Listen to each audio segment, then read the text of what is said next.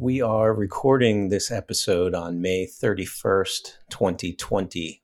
It was really important to the three of us to have a conversation about what is going on in the world right now, specifically what came out of Minneapolis and George Floyd.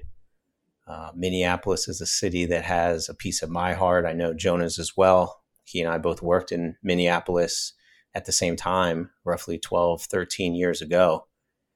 As you have come to know, this podcast is about sports and social media and content, but we also say that it's about life. And we felt like if we say this podcast is about life, we need to talk about what's going on right now. More so than talk, we want to listen. And we've asked three people who are close to us to come on, to share their stories, to share what's on their mind, and more importantly, in their heart. And the three of us want to shut up and listen, give them the platform, let them speak. I no doubt know that they will share some things that hopefully changes your perspective, maybe helps educate you, maybe gives you tangible things that you can do starting now to affect change. I am sure this will not be the last time the three of them are on this podcast. It's just the first time that they're on. I'm thrilled they're on together. I'm saddened and I'm angry that there's a reason why they're all on together. On this episode, we have Avery Owens, Anna Melissa, and Daryl McNeil. Avery Owens. I was born in White Plains, New York. Grew up in Mount Vernon, New York. Money earner Mount Vernon, for those in the hip-hop know. Right outside of Bronx. So was exposed to a lot of creative energy growing up, coming straight out of the city into the suburbs. We were kind of the first wave, if you will, that got to listen to a lot of upcoming acts and everything. Basically, I'm a graphic designer. I worked with Keith, Jonah, and Elliot at MKTG previously. I'm now with FanDuel, working in-house, which is a whole different animal in itself, especially in the sports industry and considering where sports betting as a business is going. Just in general, I've been doing some freelance gigs also for people, doing some brand work. I've helped a couple of professionals in the sports business with their announcement graphics for social, and they've joined teams for when they make announcements about what their next move might be. Most importantly, I recently became a father, and it's ironic because my daughter's birth came a week right before they announced that it was a pandemic and shit was getting real, and sports went away for what looked like the foreseeable future. So basically, my days have been a combination of checking up on my wife Jackie, making sure she's good, being a father, and trying to balance working in my basement here to kind of meet the demand that's still coming with the sports betting industry. It's definitely been a blessing in itself that company hasn't had to furlough anybody or cut anyone because it's a business that's still growing. It's a business that still needs to be sourced. We actually opened in Colorado recently, which I thought was kind of interesting considering, there's a pandemic, but people are still going to do what they do, if they have the means. Congratulations on becoming a dad. I had a son a little before you, but there was a small part of me that was hoping it was a girl, so I'd have two girls because they are amazing. So congratulations. Thank you very much. Daryl McNeil. Hey, everyone. I am Daryl McNeil, born and raised in Philadelphia, Pennsylvania, much like Will Smith. I currently live in Atlanta. Been here about 4 years, but lived in New York about 15 years before that. I worked in the agency field for about 10 of those 15. Right now, I started my own little consulting company around social media and social media analytics. I'm also a luxury realtor. I sell luxury property. That's it. I'm pretty short and sweet. All the stuff I've done. In addition, I've also been an adjunct professor in the digital analytics space at NYU when I lived in New York. I'm doing that now at Mercer University. Fun, but I'm a little bit of a rebel, so some of the rules are getting on my nerves, so I don't know how long that's going to last. But yeah, that's me. Miss West Coast, good morning, I should say. Hi. Good morning. Okay, so I'm Anna Melissa. I am a first-generation American, born and raised in LA. So go Lakers. I'm a huge Laker fan, huge on basketball. If you've ever been to the Philippines, it is like basketball mania. And I grew up in the middle of the Lakers three-peat era. My first memory of being a basketball fan was actually my mom got her became an American citizen the same day as the Lakers championship, like, three-peat parade. So that thing has been seared into my brain, okay? Let's see. And then I actually initially went to school to be a doctor. And then I realized that I was absolutely miserable. And now I'm on social and it keeps sucking me back in every time I try to leave. So we all know how my Asian parents felt about that. Let's see. And I've been all over the place, really. I started off in brand strategy, building brands from the ground up, kind of focusing on like amplifying like the voices of women in like the sports space. And then I kind of transitioned and became more focused on copywriting. And right now I'm kind of free floating, trying to figure it out. I'm curious what your thoughts are about brands putting content out right now. Content that, in my opinion, is telling you what to think or hoping that the content has nailed how you are thinking. What's your take on that? Should brands talk right now? Should they not? In terms of the brands, you know, from my perspective also, it's who are you when you're speaking up? What have you done in the past couple of months during the whole COVID pandemic, even before that? What's your body of work? What's the legacy you've already left in your tweets, in your digital trail, in your paper trail, whatever? Are you jumping on a bandwagon? Are you rushing to say something so you look good, or is this a sincere thing? Again, we all know that words are only words, you know, until there's actions behind it. And sometimes I think with some of these brands coming out now, it's definitely that vibe of, oh, hey, you know, let's put something out. Let's get something together to put out at, you know, 3 p.m. rather than, okay, this isn't right. We need to do something. If there are no actions behind these posts, these tweets, then again, it's really for nothing. Because at the end of the day, there can be a nice, pretty packaged video with all the sexiest copy, the best copy that, you know, draws your tears. But if there's no action after that, if there's no affirmation that they're really here for, you know, the Black community, for the oppressed community, then, and I appreciate like brands like Spotify making that statement, saying we have Black people who are creators that we put out, that we, you know, put on our platform, that work for us, that work with us. And I do appreciate those kind of messages where they acknowledge it. Because again, you know, there's a whole culture within Spotify on itself. You know, they have Channel X, they have Gold School, they have these playlists that the world listens to. And, you know, they listen to it, they vibe to it, but do they really identify with the voices that they're hearing every day? And I thought it was, you know, good of Spotify to at least acknowledge, like, we stand with our employees, the creators that we put out every day, you know, during this difficult time. So again, there are messages where you appreciate it, if it's from a voice where it's like, well, where the hell are you coming from with this? Just to finish the point is,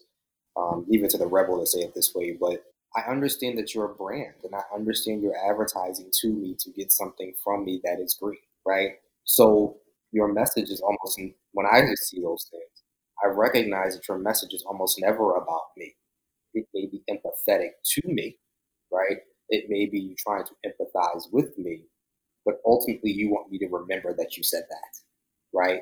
Because you are a brand with a voice who wants me to do something at the end of the day, right? And that is buy something, right? The real person who gives to charity doesn't tell everybody they give to charity. You know what I mean?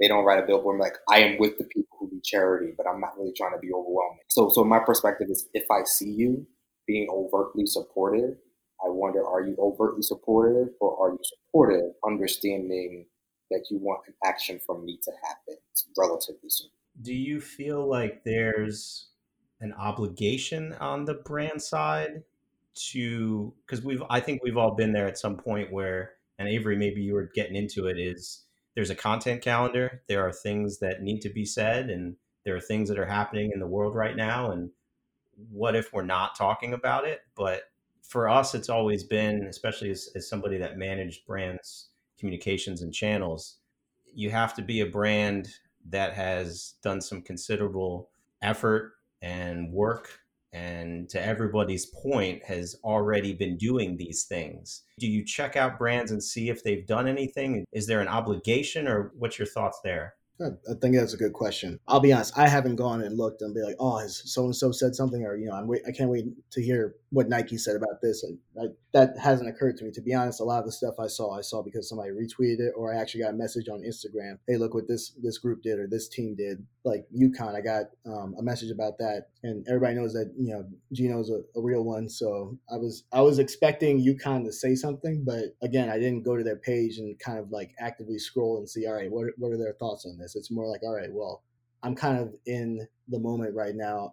I'm hurting from these events, and these events are scaring me and making me feel uncomfortable. And like when I hear these voices on the side in my peripheral, like that is, you know, okay, I'm hearing this, but at the same time, I'm not going out of my way to be like, all right, did the NFL say something? Or, you know, is FedEx making an announcement? Or, you know, what about Under Armour? I would agree with Avery in the sense that what's going on in the world now is so much bigger than a clothing brand that I wouldn't have known unless I'm actively looking at CNN, which I'll let you know what my head is.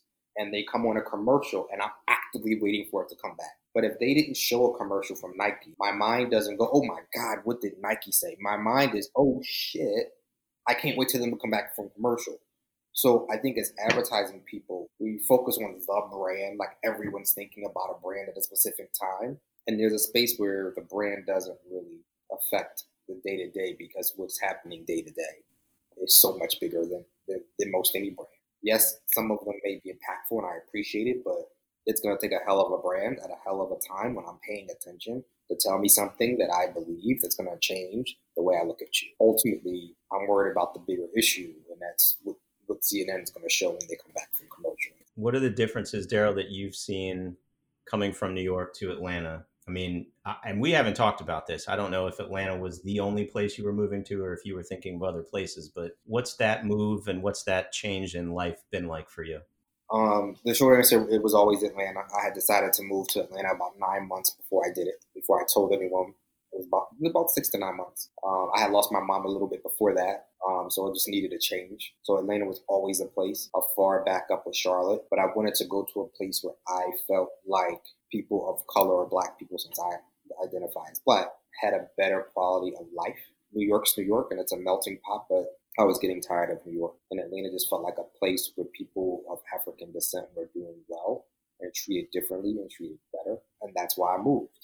The style of life has been different, mostly because it's the South and things just move a little bit slower. And I, in my heart, I'm a New Yorker. So it's taken me about 2 years to get used to Atlanta. People are nicer, which I do appreciate, but there is still a hint of racism. Unfortunately, when you leave Atlanta, you're still in Georgia, as they say. And you know it very quickly. As a realtor, I noticed it very quickly, right? So my quality of life is better than New York, but it still has hints of racism that still show their head, you know, weekly if you're paying attention. What I was really thinking about over the past couple of days is not necessarily the brand messaging of what the expectations we have, because I think you guys are dead on with that. You know, nobody's seeking out Nike's opinion necessarily on this, yet they get propped up or get credit for that, which probably is not the correct way to go about it. But to me, I was thinking about the individuals, whether it's Killer Mike that we heard from, whether it was the mayor of Atlanta, whether it was Steven Jackson, Jamie Foxx. And those messages resonated so much more to me, not because of the celebrity status, but it was also like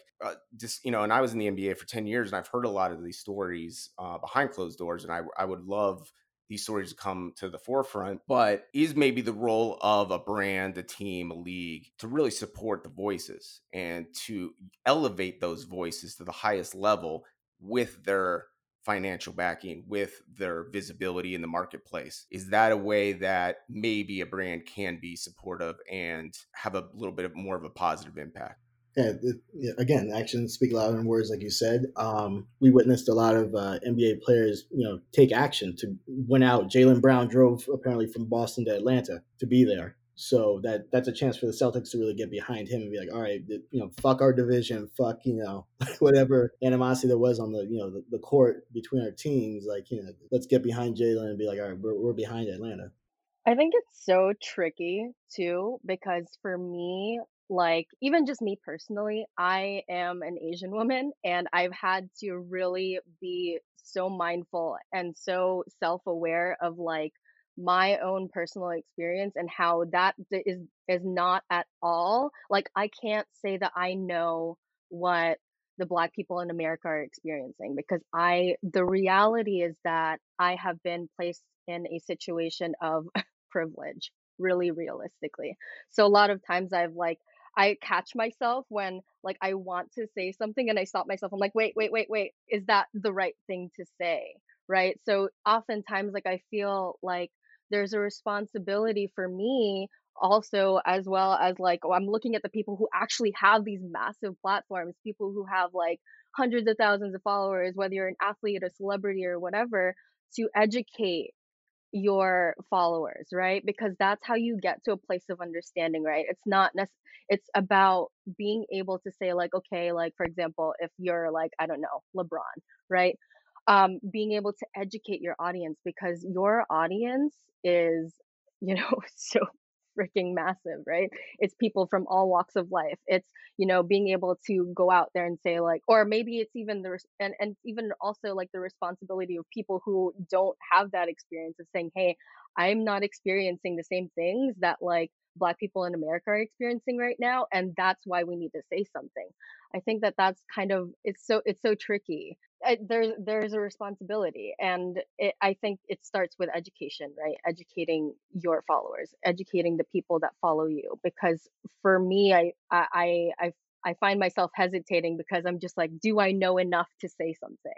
Am I educated enough to say something? And I think that that's oftentimes what stops me from like firing out a tweet. I'm like, ooh, do I know enough to make a comment about that? And so I think that that's one of the things that, like, for me is also a responsibility for me also as an Asian American, somebody who hasn't experienced the same things, of like educating myself.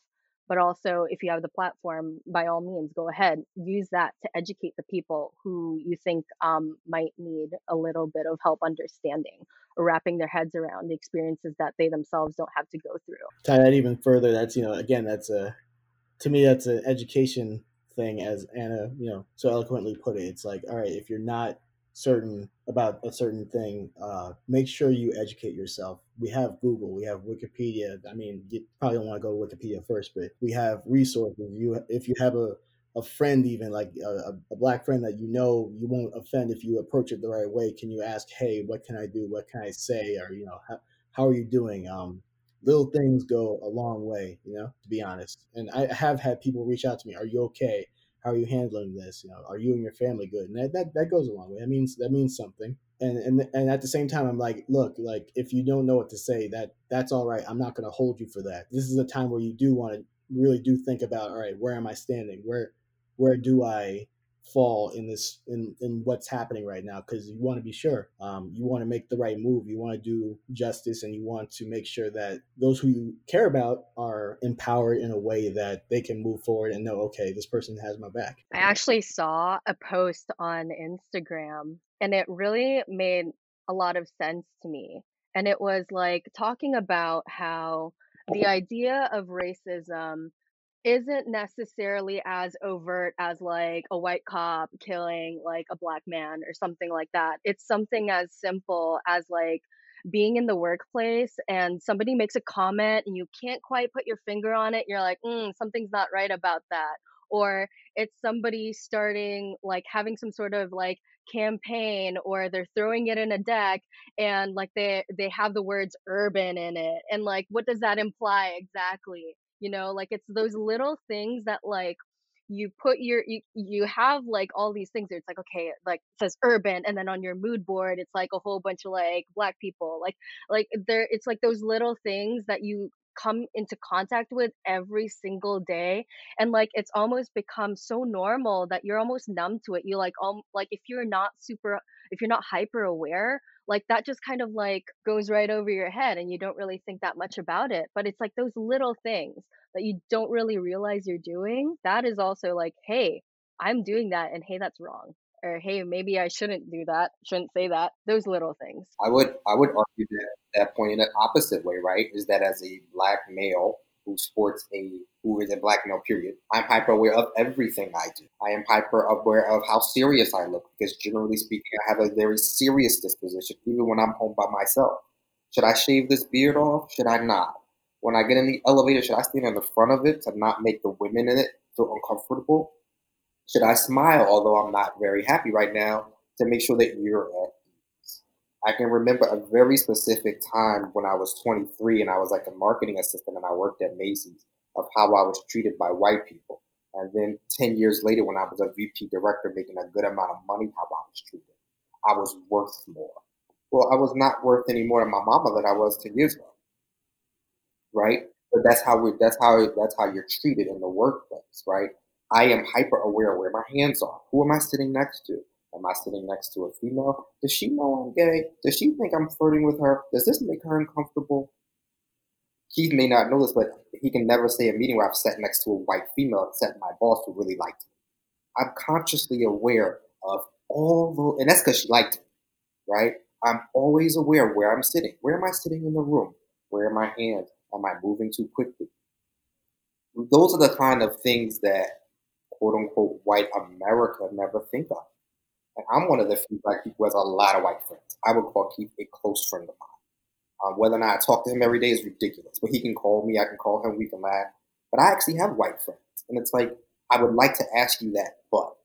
And it's like, with the but that's stopping us from asking those questions, is what keeps us distant, right? It keeps us having additional conversations like the ones we're having now. People telling their story is important. I think understanding that you may not know everything about that story is important as well, right? So, like, for a black man, it's like, well, that never happens. And I'm like, you weren't aware enough to know that it just did happen. You weren't physically and mentally in this space to recognize that when she sat down, she moved her purse from next to me to over here. Both seats are empty. And there's someone on the other side of that chair as well. She probably didn't even notice it. Her subconscious made her move. Her subconscious made her adjust this way so that her back was to me. As a black man, I'm hyper aware of those. Someone could say that I'm overreacting. But you're taught as a black person to be aware that my hand shouldn't move this quickly around. I remember when I worked at an agency in New York on Madison. The agency has been renamed. And I walked into the room, and it was my first week, and I was the analytics director working with analytics managers across the map. And I remember her name was Erin. She said to another girl named Caitlin, she said, Daryl, isn't it? He's probably black. He's probably the token. And here's my look, and you don't have to see, I'm like 5'5", 150 pounds, right? Some days I look like the president. Some days I look like I'm 12. It just depends on what mood I'm in. And it really does. It just depends on what fucking mood I'm in. And I remember walking in, and she stopped it. Like, oh, she said, oh, you must be Daryl. And I said, well, you had already made up your mind about who I was before I showed up. She said, well, you had a black name. White America is the standard. And anything other than that is different, right? So when you are a black person, and I find it more so with men in a position of some sort of authority or power, it's like this second guess of like, well, how did you get here? Or you must be a token, or you're other than me. So why is this happening? You know what I mean? That has happened to me a lot because I've interacted with the culture for so long. Like, I don't sit next to another black person in a meeting on purpose, right? Because I don't want someone to be like, well, all the black people stick together. It's like, well, no one goes, well, that was the only seat that was available. No one ever says that. They go, see them sitting next to each other looking at us? They're sticking together. I could argue I live in Georgia now, and I used to live in New York. And in Atlanta, there's a couple of ritzy suburbs. And if you know me, I'm going to live in the ritzy suburb because that's who the fuck I am. And Keith knows that, but that's really, when I did drink, I drank top shelf. And when I did go, and when I did have, I had a Beamer. And it's just, I worked my ass off, but I was going to have nice things. And we get pulled over. My husband, who's also black, two men in a car, like, well, what are you doing over here? That shit happens to me. And I have taught in my field, and I have 2 college degrees, and I've volunteered, and I've marched, and it's like, but you are still a black man in an expensive car, and I personally just don't think you belong. And I get the right to ask you that, and you have the responsibility to answer me because I asked. That is privilege. So someone else, I was just really concerned because I didn't recognize you. He's like, but you don't recognize her either. So why did you feel like you could ask me and make it seem like I had to respond? Those are the kind of things that don't happen to white men. And if I was with a white man, probably wouldn't have happened either, right? So those are the kind of consciousness things that, you know, we don't talk about that. The mental fatigue, I would say, is way more than people say, right? Where is my driver's license right now? Where is my insurance card right now? Should it be in the visor? Should I leave it open so that if I do get pulled over, I don't have to reach for it, I can just point to it? Because we know video makes no difference, right? So therefore, we're at this point, we're just in survival mode no matter what. That's just an everyday life. But what about a person who has worked hard and has done great things, and they just happen to be black? Why are they treated differently? Why does a white person feel like, I get the right to go, why are you here right now? And because I asked, I deserve an answer. And if I don't get one, I get to call the authorities who are going to mistreat you in advance of them even getting here because I, as a white person, feel like I'm uncomfortable. That is white privilege. It shows up in the supermarket. It shows up at work. It shows up at friendships. right? It shows up in places. We live with these things. You know, they're on our shoulders. You see what I'm saying? Where am I going? Who am I with? Where are my hands? Am I wearing sunglasses? Should I take them off? I have a beard. Should I shave it? You know what I mean? Are we talking too loud? Are we talking too much? You know, are we making her feel uncomfortable? Will she call the cops? You know, it doesn't matter what we've done or where we work or where we went to school. You are Black, and there is a difference. You know, in high school, I went to high school in New Rochelle, and I went to high school with a lot of kids from the Bronx, and I went to a Catholic school. Reason being that my mom actually, pulled me out of the Mount Vernon school district because that was a time where kids were getting stabbed, kids were getting, beat up, and this is, just how it was in Mount Vernon at that time. At that Catholic high school, I was told many times by kids who were not Black, not Spanish, not Asian, that I wasn't Black enough. I was not Black because I articulated myself well. And that's always how it was since I was a kid. I had a 5th grade reading level in 1st grade. And it was hurtful, but at the same time, that was my first brush really with like privilege. It's like, okay, well, people who don't look like me are telling me I'm not enough of what they perceive. Like, who the hell gets to tell me that? It didn't make me hate, to be honest, it didn't make me hate Italian kids from the Bronx. It didn't make me hate Irish kids from the Bronx or anything like that. It was just like that put into perspective for me. Like, where are you speaking from that you know me better than I know myself? That can't be right. And there's clearly obviously privilege you get to do. If I told you that you're not Italian enough, I would be stomped out right here where I stand. These stories are really important to be told, and I think we need to hear more of this. The open discussions in general need to happen on a daily basis, whether it's business, media, and I think a little shift in the discussion here to get everybody's thoughts on this. And I'll start with the quote that we saw that was pretty poignant for this time is that racism isn't new. It's just now being recorded. And we're starting to see news all throughout social media platforms and that video is being recorded, but hasn't necessarily changed the outcome or the direction, which is highly troubling, right? And of course, we saw it at the height of the George Floyd incident. And I think when we look at the ability to report news, the mainstream media, in my opinion, is failing at all levels. But we do have these platforms that have open source abilities for people to upload, and we're starting to see the virality of that content get out to the masses. So my question is, does the positive outweigh the negative in the sense of that we're seeing violence, we're seeing it on a daily basis? How is that affecting our mental health as a country? And what is the responsibility of social media platforms, I should say, during these times? And how can things change now that we're still seeing it and it's out in front of us, and yet there hasn't been change? I wanted to say that, first of all, that if that was Will Smith who coined that, that quote, say, Will never lies, but we are seeing more of this in the sense that all these events are happening. There may have been literally 10 George Floyd incidents that happened over the course of this week, and we have no idea because it didn't make it to that platform. It didn't get elevated, and people are now like, you need to watch this. You need to get upset. You need to be concerned.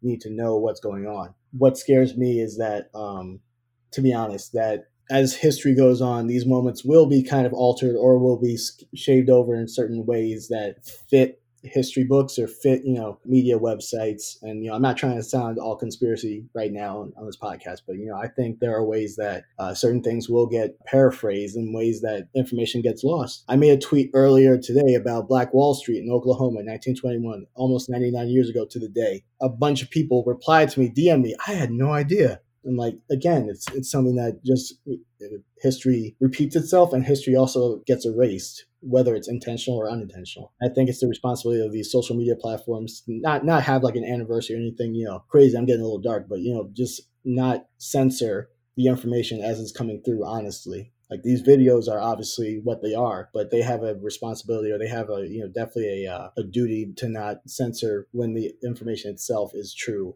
and forthcoming. I think you bring up a really good point around censoring, but I would also counteract that thought with, even when it isn't censored, people still don't believe it, right? You can literally kill someone while recording it, and somebody else said, well, he didn't really kind of kill him. Like, I'm not sure if he spit on his shoe first. Like, we need to know the whole story. We need to know what he ate for breakfast, what he ate for lunch, that time his wife slapped her. We need to know everything about the victim that we actually can call a victim before we can say, honestly seeing it.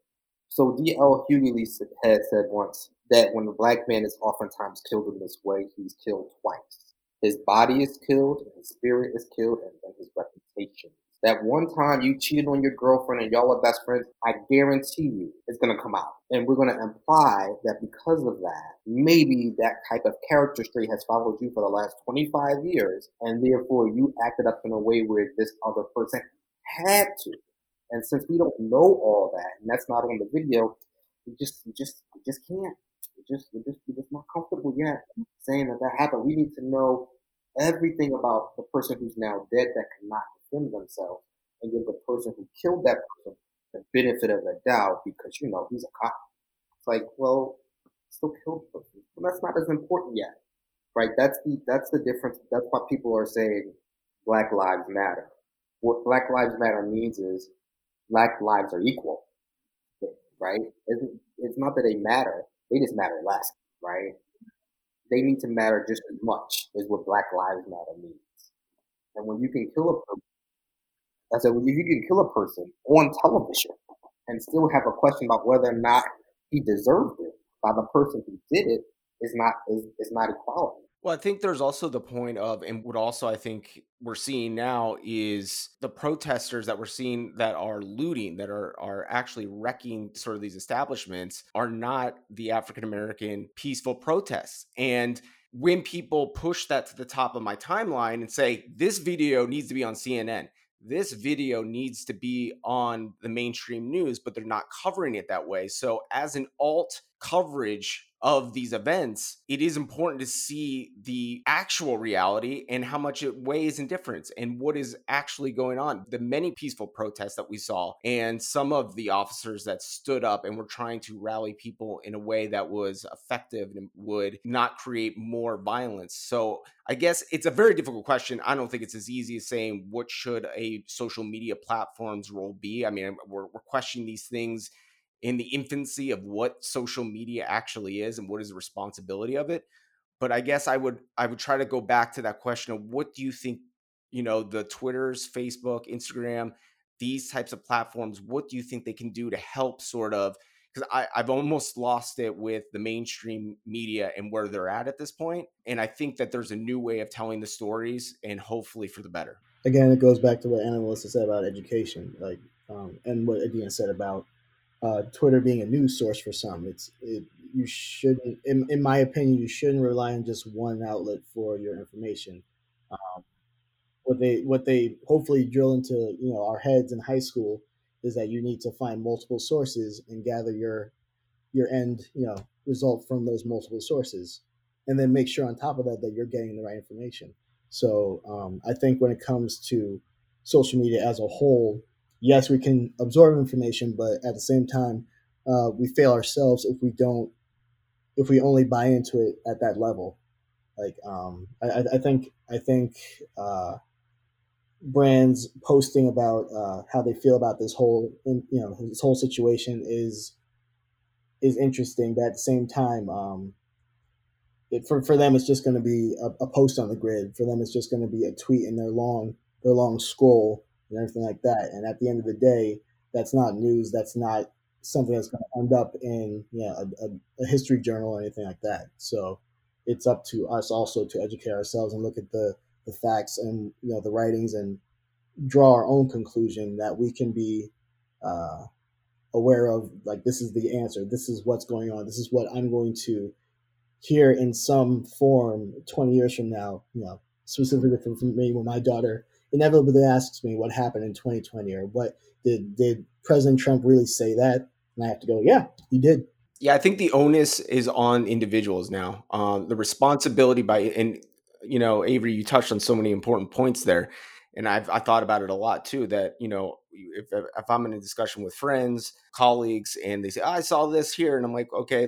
You know, I don't take it as gospel, right? You don't take it as gospel when you see it on these platforms, because we know they're not perfect, and we know there's going to be the trolls out there and bots. And also, it's a chance for us to be curious, have these type of discussions, and then also follow up with education to back whatever statements or news is coming in, to understand history, understand the things that you're talking about, Avery. And, you know, I think it's no longer an out to just say, I turn on CNN or I open the New York Times, because guess what? They're media conglomerates. They got bills to pay and they're trying to make profits. And at the end of the day, they're a business. And sometimes their objective to get news out conflicts with profits they have to make for that quarter. So it's on us now. And I think it's a big responsibility, but these discussions help. And the deeper you dive into them, then you can draw your conclusions as you go and hopefully mature and learn. You know, going back to, you know, protesting and having everything play out over 3 days the way it did when the arrest was made, it's become clear and evident that Kaepernick kneeling did not give the assurance that that was the answer. Let's be glib. Like, that was tried. He did it. His career as an NFL player was destroyed because of it. So that's the bottom line. It didn't work. And to that point too, everybody felt that his kneeling was disrespectful to the flag. But again, no one lost their lives. His kneeling killed someone. And I did a post on Facebook to talk about, let's say that person got arrested. Let's just go with that thought. He still gets to wake up tomorrow, kiss his babies, smile. He might be a private investigator. He might work for the government. He might do 1,000 other things. So there are 30 to 40 people who are also affected by this man's death by doing the exact same thing that an athlete did that you thought was disrespectful. It's powerful when you think about it that way. It's the same image. It's just one man looking completely different than another, one man being killed and one man not. White America, much of it, was enraged over how the flag, an object, could be disrespected. But a person's life was taken with the very same thing.